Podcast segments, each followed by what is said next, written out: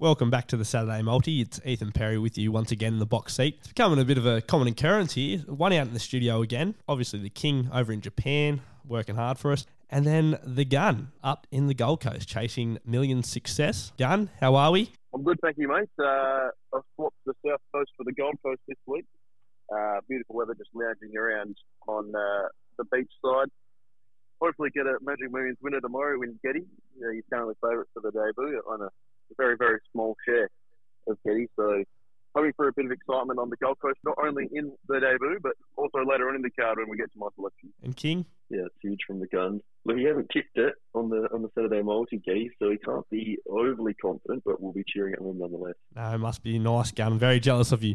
Righto, boys. Well, we'll get straight into it. And Gun, we'll stick with you. We're up at the Gold Coast. Race six, number three, Shooting for Gold. Going the place, one dollar eighty-five.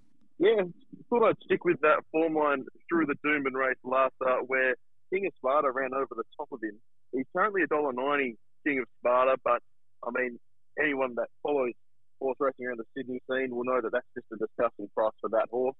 It can bob up and down, and I'm pretty happy to play Shooting for Gold to place here. They come, as I said, come through the same race where Shooting for Gold was a little bit playing towards the end of it, but looking at his stats, he does seem to bounce back third up.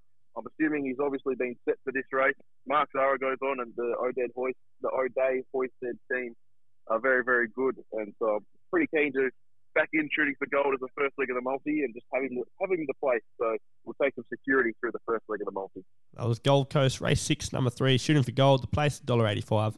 I'm next cab off the rank, and now I'm down in Murray Bridge with race seven, number eight, East India Man. We're going the win at four dollars twenty. He showed great fight, fresh when thrown in the deep end at Sandown, I thought. He um, was only beaten a long neck by Diamonds in the Sky in British Columbia. I think that form will hold up pretty strong this weekend. He faces a much easier assignment back in his home state, and he remains at the same weight, which was a bit of a surprise. Um, second up, where he's a two-time winner.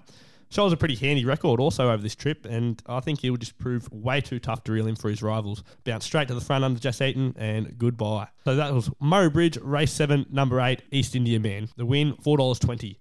To round us out, we've got the King with Rose Hill, race ten, number three, Snapped at three dollars ten. Yeah, Keenan snapped here, and it was good to hear uh, Simon Dinopoulos on the front as preamble kick up for this one as well. She's a progressive mare. She's won three of five and returned with a very smart win at Sandown Hillside. Came from back in the field there over the one thousand metres. Um, ripped home in some, some really strong sectionals. That was a career peak for her. Out to eleven hundred, suits her even better. Barrier one, she just... Um, She's got tactical speed to hold a spot from there.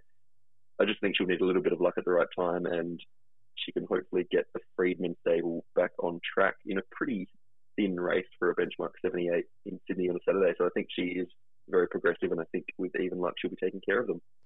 Perfect. To wrap things all up, Gold Coast, race six, number three, Shooting for Gold, the place at one dollar eighty-five.